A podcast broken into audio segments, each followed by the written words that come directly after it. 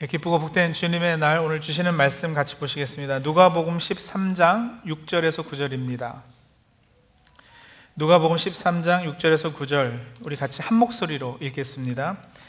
이에 비유로 말씀하시되 한 사람이 포도원에 무화과 나무를 심은 것이 있더니 와서 그 열매를 구하였으나 얻지 못한지라 포도원 지기에게 이르되 내가 3년을 와서 이 무화과 나무에서 열매를 구하되 얻지 못하니 찍어버리라. 어찌 땅만 버리게 하겠느냐? 대답하여 이르되 주인이여 금년에도 그대로 두소서. 내가 두루 파고 거름을 주리니 이후에 만일 열매가 열면 좋거니와 그렇지 않으면 찍어버리소서 하였다 하시니라. 아멘 베르톨트 브레히트라는 독일 시인이 쓴 서정시를 쓰기 힘든 시대라는 시를 읽어드리겠습니다. 나도 안다. 행복한 자만이 사랑받고 있음을. 그의 음성은 듣기 좋고 그의 얼굴은 잘생겼다. 마당에 구부러진 나무가 토질 나쁜 땅을 가리키고 있다. 그러나 지나가는 사람들은 을에 나무를 못생겼다 욕한다. 해협에 산뜻한 보트와 즐거운 돛담배들이 내게는 보이지 않는다. 내게는 무엇보다도 어부들의 찢어진 어망이 눈에 띌 뿐이다. 왜 나는 자꾸 40대의 소작인 처가 허리를 구부리고 걸어가는 것만 이야기하는가? 처녀들의 젖가슴은 예나 이제나 따스한데 나의 시에 운을 맞춘다면 그것은 내게 거의 오만처럼 생각된다. 꽃피는 사과나무에 대한 감동과 엉터리 화가에 대한 경악이 나의 가슴 속에서 다투고 있다. 그러나 바로 두 번째 것이 나로 하여금 시를 쓰게 한다. 베르톨트 브레히트는 1898년 독일에서 태어났습니다. 히틀러의 나치 정권이 그를 정치 사상범으로 몰아서 체포 대상자 명단에 올렸기 때문에 망명을 떠나게 되는데 15년간을 자신이 표현한 대로 구두보다도 더 자주 나라를 바꿔가며 이 나라에서 저 나라로 전전하는 삶을 살았습니다. 시인으로서 그는 그러한 삶을 살아야 하는 암울하고 절망적인 시대를 그의 작품에서 비판하고 가슴 아파하고 있는 겁니다. 그에게는 인생과 자연의 아름다움을 노래할 여유가 없었습니다. 서정시를 쓸 정서가 생기지 않았던 거죠. 해변에 한가로이 떠 있는 보트, 즐거운 돛담배가 그에게는 보이지 않습니다. 어부들의 찢어진 어망과 이제 겨우 40대인 그 농부 아내의 허리가 벌써 굽어진 모습이 보일 뿐입니다. 운을 맞추어 시를 쓰는 것은 차라리 사치라는 거고 그의 마음에서는 꽃피는 사과나무에 대한 감동이 없는 것은 아니겠지만 그 감동보다는 엉터리 화가에 대한 경악과 분노가 자신이 시를 쓰게 되는 동기가 된다고 합니다. 여기 엉터리 화가는 한때 화가 지망생이었던 히틀러를 가리키는 것입니다. 오늘 저희가 보게 되는 비유와 연결해서는 낭독해 드린 그 시의 이 부분을 주목해 주시기를 바랍니다. 마당의 구부러진 나무가 토질 나쁠 땅, 토질 나쁜 땅을 가리키고 있다. 그러나 지나가는 사람들은 을에 나무를 못생겼다 욕한다. 오늘 누가 보면 13장 6절에 이의 비유로 말씀하시되 하며 시작된 비유에도 나무가 등장하죠. 정확히는 무화과 나무인데 포도원 주인이 포도원에 무화과 나무를 심었습니다. 어, 그거는 이 나무에서 열매를 어, 발했기 때문인데 열매를 얻지 못하죠. 포도원의 포도 한 그루보다도 땅도 대여섯 배 더 많이 차지하고 영양분도 더 많이 소, 모하는 무화과 나무를 심었는데 열매를 찾지 못한 겁니다. 그래서 주인이 포도원 지에게 이렇게 말을 합니다. 내가 3년을 와서 무화과 나무에서 열매를 구하고 있는데 얻지 못했다. 아깝게 땅만 버릴 수 없으니 찍어버려라. 그러자 포도원 지기가 주인님, 올해도 그대로 두시지요. 제가 두릅하고 걸음을 주겠습니다. 그래도 열매가 없으면 그때 찍어버리시지요. 예, 이게 비유입니다. 흔히들 이 비유를 나무의 비유나 열매의 비유로 읽습니다. 제가 가지고 있는 성경에도 6절 위에 이 비유의 제목을 붙여 놓았는데 열매 맺지 못하는 무화과 나무 비유라고 해 놓았거든요. 근데 여러분 조금 더 이렇게 자세히 본문을 살펴보면 이 비유는 나무의 비유나 열매 비유이기 전에 땅의 비유임을 알 수 있습니다. 무화과 나무가 열매를 맺지 못하는 것은 1차적으로 나무 그 자체에 어떤 문제가 있어서라기보다는 땅이 좋지 않아서입니다. 땅이 문제이기에 나무에 문제가 생겼고 나무에 문제가 생기니 열매가 없는 거거든요. 마당에 구부러진 나무가 토질 나쁜 땅을 가리키고 있다. 그러나 지나가는 사람들은 을에 나무를 못생겼다 욕한다. 네. 그래서 포도원 지기가 주인에게 땅을 두릅하고 거름을 주겠다고 하는 거예요. 땅 문제이기 때문에요. 땅의 비유입니다. 나무더러 아무리 열매를 맺으라 맺으라 해도 나무 스스로는 열매를 맺을 수가 없어요. 열매더러 저절로 열매를 맺어라 할 수도 없는 거 아니겠어요? 땅 그 자체를 갈아엎어야 됩니다. 땅에 거름을 주어야 합니다. 다른 성경 구절들에서도 마찬가지지만 당연히 이 비유에서 무화과 나무는 이스라엘을 비유하는 겁니다. 하나님의 백성이에요. 당시 이스라엘은 하나님의 택하신 백성으로서 합당한 열매를 맺지 못하고 있습니다. 포도원의 자리를 많이 차지하는 무화과 나무를 심는 특권과 배려를 주인이 허락했는데도 이 무화과 나무가 자기 책임을 다하지 못하고 있습니다. 그러한 이스라엘에게 이제 심판이 바로 코앞에 다가온 겁니다. 찍어버려, 없애라, 이랬잖아요. 주인이 오래 참았거든요. 주인이 3년을 와서 열매를 구했다고 7절에 적고 있는데 어떤 학자는 이렇게도 이야기를 해요. 여기 3년을 열매를 구했다라는 말씀은 주인이 적어도 8년 이상을 기다렸던 말이다. 왜 그런가? 히브리 사람들의 율법에 따르면 무화과 나무는 2년생 나무부터 심을 수 있고 심고 그 후 3년 동안은 율법에 근거해서 할례받지 못한 나무로 여겨지기 때문에 딸 수가 없는 거예요. 레위기 19장 23절에 근거한 건데요. 제가 읽어 드릴게요. 너희가 그 땅에 들어가 각종 과목을 심거든 그 열매는 아직 할례 받지 못한 것으로 여기되 곧 3년 동안 너희는 그것을 할례 받지 못한 것으로 여겨 먹지 말 것이요. 그래서 2년생 어, 심어야 되죠. 3년 동안은 할례 받지 못한 것으로 여겨서 열매를 구하지 않지요.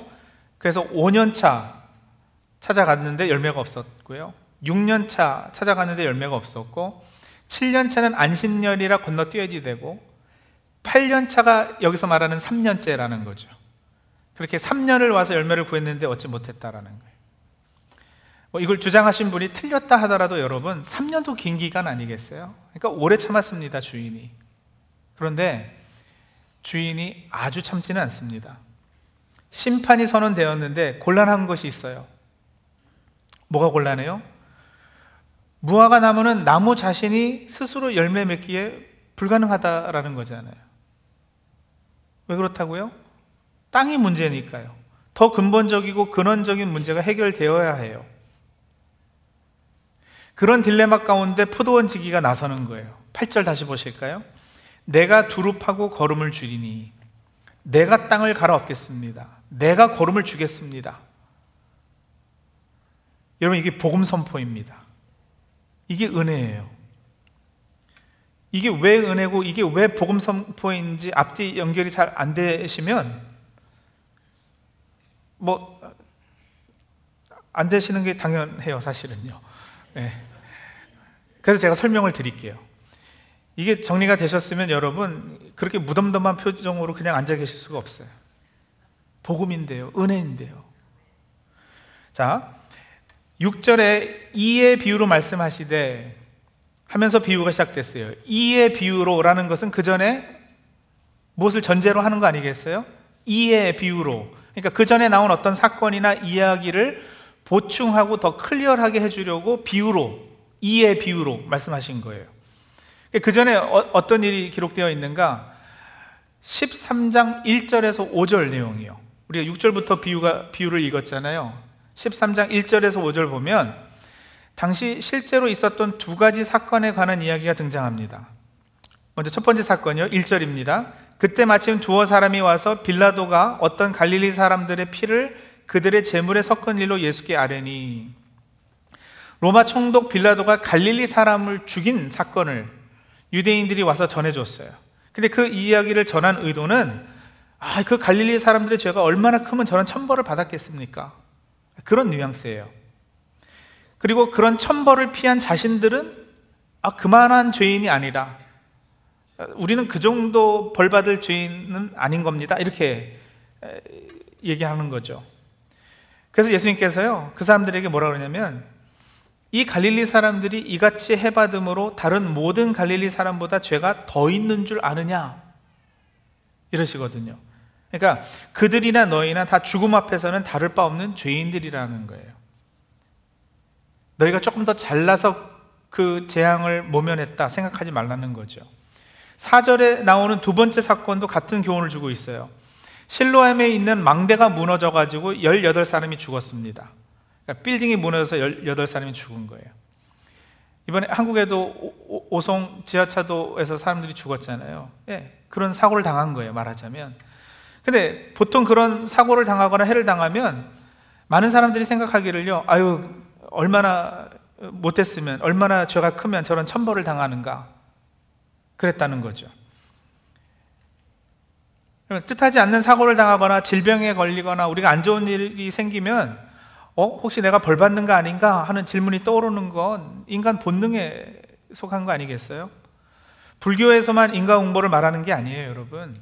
당시 유대교도 마찬가지였어요. 인과응보의 개념이 유대교에서는 율법주의 정신으로 표현된 것 뿐인데, 그래서 그들은 율법을 잘 지키고 착한 일을 많이 함으로써 덕을 쌓아야 죄 용서를 받고 구원받는다. 그렇게 알고 그 노력을 그래서 끊임없이 하였던 것이죠. 근데 예수님께서는요, 그런 일반적 통념을 깨뜨려 버리십니다. 이렇게 질문하시거든요. 그 죽은 18명은 그럼 예루살렘에 거한 다른 모든 사람보다 죄가 더 있는 줄 아느냐? 의도된 답은 뭐예요? 아니라는 거잖아요. 네, 아니에요. 사람들은 다 모두 죄인이라는 거예요. 물론 죄에 많고 적음, 크고 작음이 있습니다. 그 행위대로 심판받는 것도 사실이고요. 그러나 하나님 기준에서 보면 여러분, 천부를 훔친 거나 십만 부를 훔친 거나 죄의 범위에 속한 건 다 마찬가지 아니겠어요? 아무리 경건하게 살았어도 율법 하나를 어기면 그는 죄인인 거예요.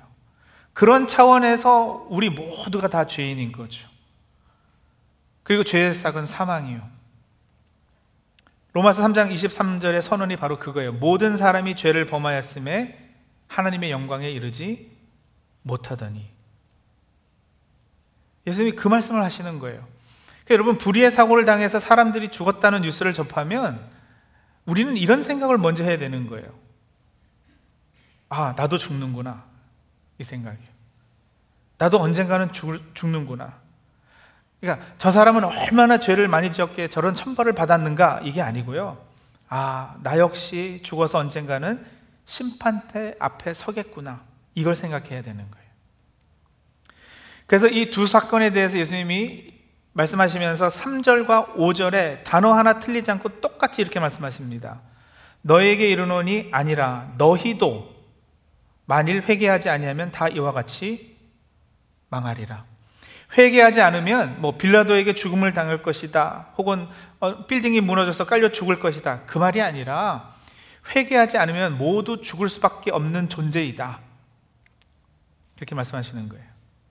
인간은 태어나면서부터 죽음이라는 불치병에 걸려 있습니다. 하루 더 산 것은 하루 더 죽음에 가까워진 겁니다. 죽음이라는 병에 걸렸기에 죽음의 증상들, 죽음의 열매들이 우리 삶 가운데 맺어지는 거예요. 우리가 죽을 짓들이라고 하죠. 죄라 하기도 하고요. 추하고 악한 행위들 말입니다. 인간이 이 죽은 문제가 근본적으로 해결되기 전에는 생명의 열매를 맺을 수가 없는 거예요. 그러니 그 땅이 근원이 죽어 있는데 나무더러 아무리 열매를 좀 맺어라 맺어라 해도 나무는 못 하는 거예요. 땅이 너로 말미암아 저주받고 땅이 내게 가시덤불과 엉겅퀴를 낼 것이라 아담의 죄로 인해 저주받은 땅이거든요. 땅이 그토록 황폐되었다는 것은 인간의 전인적 타락의 모습을 설명하는 것인데 예, 그래서 모든 인간은 죄로 인해 죽을 수밖에 없는 존재예요. 자, 그러니 어떻게 해야 될까요? 우리는 다 죽음을 향해 가는 죽을 수밖에 없는 존재들이에요. 여기서 죽음이 단순히 육체적인 호흡 끊어짐을 말하는 게 아니고요. 하나님과 관계 끊어짐, 그 죽음이요. 영의 죽음, 영원한 죽음. 여러분, 이 딜레마를 어떻게 해결해요? 방법은 딱 하나죠. 회개해야지 돼요. 아, 그런 간단한 방법이. 어, 회개하면 다 끝나요. 근데 과연 그럴까요? 회개하지 않으면 다 이와 같이 망하리라 하셨으니까 회개하면 되, 되네요. 간단하네요. 그렇긴 하죠. 근데 여러분 또 한편으로 생각하면은요. 보세요. 회개는 필수인데 나무 자신이 노력해서 열매를 맺을 수 없는 것은 땅에 문제가 생겼기 때문이잖아요. 마찬가지로 이미 죽은 인간은 토질이 나쁜 땅에 심겨진 나무처럼 제 자신이 아무리 노력하고 발버둥 쳐봐도 회개라는 것을 아예 할 수가 없어요. 회개해야 하는데 회개할 수 없는 거예요. 살 길은 회개뿐인데 회개조차 해야 하는지 알지 못하고 있는 것이 영적으로 죽어 있는 인간들의 특징이란 말이에요. 웨스민스터 신앙고백서 5장 생명에 이르는 회개에 관하여 라는 장에 제 3조에 보면 이렇게 적고 있습니다. 회개는 죄에 대한 어떤 만족을 주는 것이라든가 또는 죄를 용서해 주는 무슨 원인이 되는 것은 아니다. 죄를 용서해 주는 것은 그리스도 안에 있는 하나님의 자유로우신 은혜이다. 그러나 회개는 모든 죄인에게는 불가피한 것이므로 누구든지 회개하지 않고는 죄의 용서를 기대할 수 없다. 이거 이해가 되세요? 어, 고개를 끄덕이는 분들이 이해가, 이해가 되시는 거예요, 이게? 여러분, 이게 앞뒤가 안 맞는 말인 거 아시겠죠? 회개해야 죄 용서가 있어요. 회개는 필수예요. 그런데 회개가 죄를 용서해 주는 어떤 원인이나 근거가 되는 것은 아니라는 거예요. 오이? 성도님들, 만날 쉬운 것만 드리려 하지 마시고요. 이제는 좀 딱딱한 음식을 드셔야 돼요. 우리 장로교 정통신앙에서는 구원의 서정이라고 그러죠. 구원의 순서. 거실반에 들어오셨던 분들은 기억하실 거예요. 구원의 순서에 있어서 회개를 중생 그 다음에 놓습니다. 잘 들으세요. 중생, born again.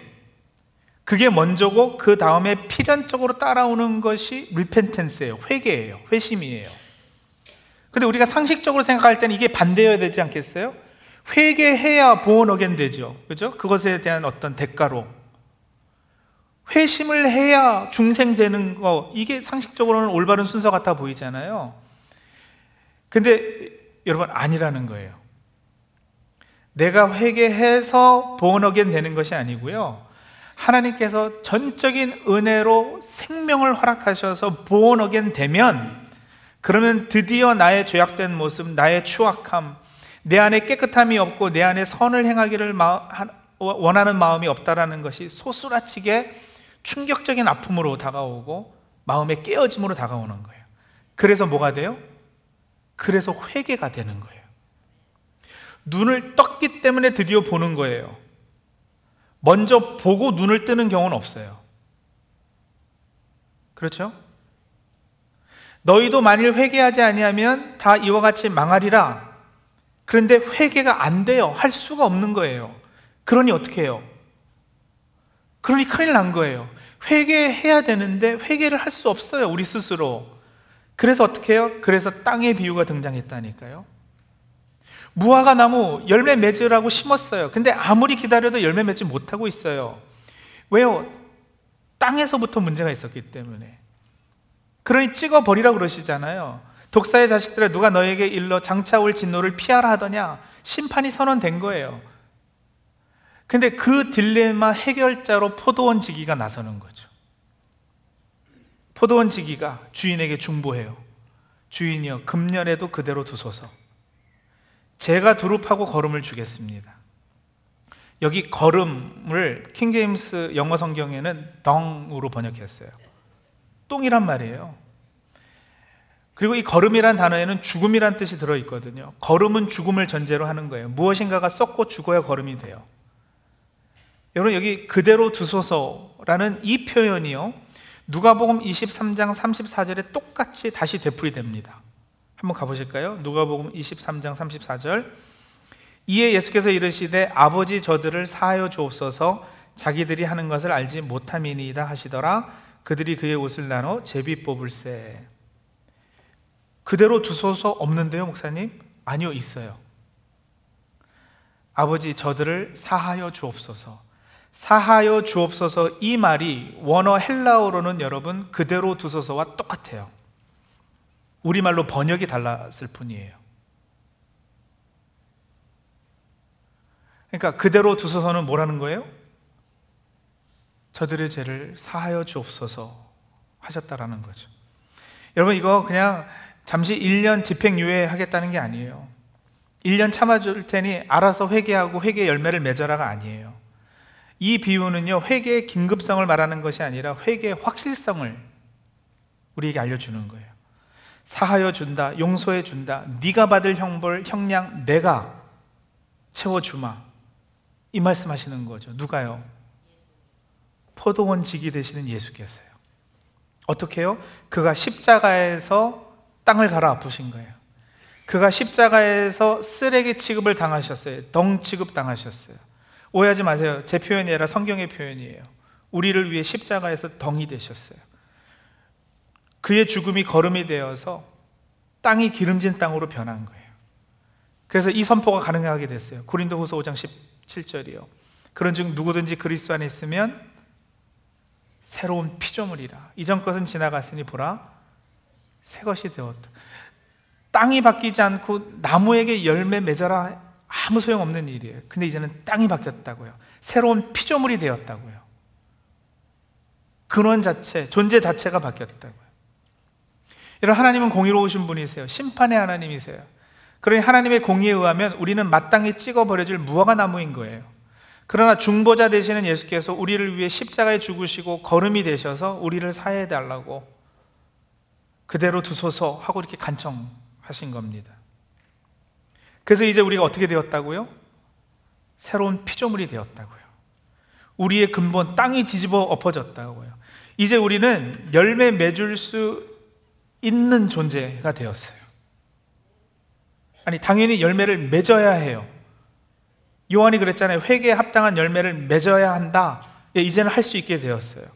포도원 지기의 열심, 그분의 패션을 따라 우리는 열매를 맺을 수밖에 없는 존재가 되었어요. 왜냐하면 열매 맺는 그 자리까지 우리를 두시기에 그분이 우리를 가만두지 않으시기 때문에 그래요. 그분의 사랑이 우리를 강권할 것입니다. 여러분, 본어긴 되었기 때문에 드디어 회개가 가능하고 회개 열매들이 우리 삶 가운데 맺어질 겁니다. 보온어겐 하셨으니 생명이 들어갔으니 이제는 죄악된 모습, 더럽고 추악함, 내 안에 깨끗함이 없다는 거, 내 안에 선을 행하는 마음이 없다라는 것에 충격받으시고 그것으로 인해 마음이 깨어지시고 그래서 진심으로 가슴을 찢으며 회개하십시오. 눈을 뜨게 해주셨으니까 이제는 보시라고요. 밝히 보시라고요. 눈을 뜨셨으니 자신만이 아니라 시대의 어두움도 시대의 제약도 한번 보시자고요. 우리가 사는 이 시대는 서정시를 쓸만한 시대인가요? 이웃은 가난과 헐벗음과 외로움으로 신음하고 있는데 나는 앉아서 서정시를 쓰고 있을 여유가 있던가요? 지난 수요일에 탈북 신학생 간증 집회 통해서 북한의 실정도 보았어요. 아무리 숨겨 놓으려고 해도 그 고아원에 헐벗은 그 어린아이들 모습들 보셨잖아요. 하나님께서 우리 민족을 향해 가지시는 계획도 어렴풋이나마 들여다볼 수 있었어요. 지난 주간, 이번 주간 우리는 계속해서 비전 출입 떠나고 있어요. 도미니카 공화국으로, 프레스노로, 아마존으로, 와테말라로. 여러분, 진짜 세상은 넓고 할 일은 너무나도 많습니다. 그저 내 개인의 문제, 내 가정의 이슈만 붙잡고 살기에는 인생이 너무 아깝지 않으세요? 하나님 앞에서? 눈을 들어 세상을 향한 하나님의 섭리를 함께 바라보시자고요. 왜요? 이제는 눈이 띄어졌으니까요. 그것들을 바라보고 하나님의 마음을 품을 수 있게끔 우리의 땅을 뒤집어 엎어 놓으셨으니까요. 이 시대의 엉터리 화가 때문에 분노하지 않으세요? 하나님의 최고의 창조 작품인 인간이 죄의 노예로 전락하고만 사단의 종로로 타는 것이 안타깝지 않으시냐고요. 오늘 말씀을 제대로 들으셨다면 두 가지 상반되는 감정이 동시에 느껴져야 할 것입니다. 하나는 감사고요. 하나는 거룩한 분노예요. 금년에도 그대로 두소서 하시고는 친히 십자가에 달려 땅을 뒤엎고 걸음을 주신 예수 그리스도로 인한 그래서 성취된 나의 구원 하나님과의 관계 회복으로 인한 감사 금년에도 그대로 두소서. 엄청난 복음 선포 말씀 아니겠어요? 그것에 감격해야죠. 감사해야죠. 근데 여러분 그렇게 눈을 뜨고 보니 뭐가 보여요? 나의 추악함이요. 그것에 분노하시고요. 내 안에 선함이 없음을 바라보시고 분노하시고요. 그래서 회개하시고요. 서정시를 쓰는 것이 사치로 여겨지는 불공평한 불의한 세상을 또한 바라보시고 분노하시고요. 미국에 사는 아이들은 너무 잘 먹어서 살 빼느라고 고생하는데 아니 그곳의 아이들은 먹을 것이 없어가지고 brain damage가 오고 하는 이런 불공평한 세상을 바라보고 분노하셔야 되는 거예요. 그리고 그 거룩한 분노는 분명 사명으로 이어질 것이고 그 사명을 통해 하나님께서 아름다운 열매와 하나님의 나라를 이 땅에 이루어 가실 것입니다. 기도하시죠.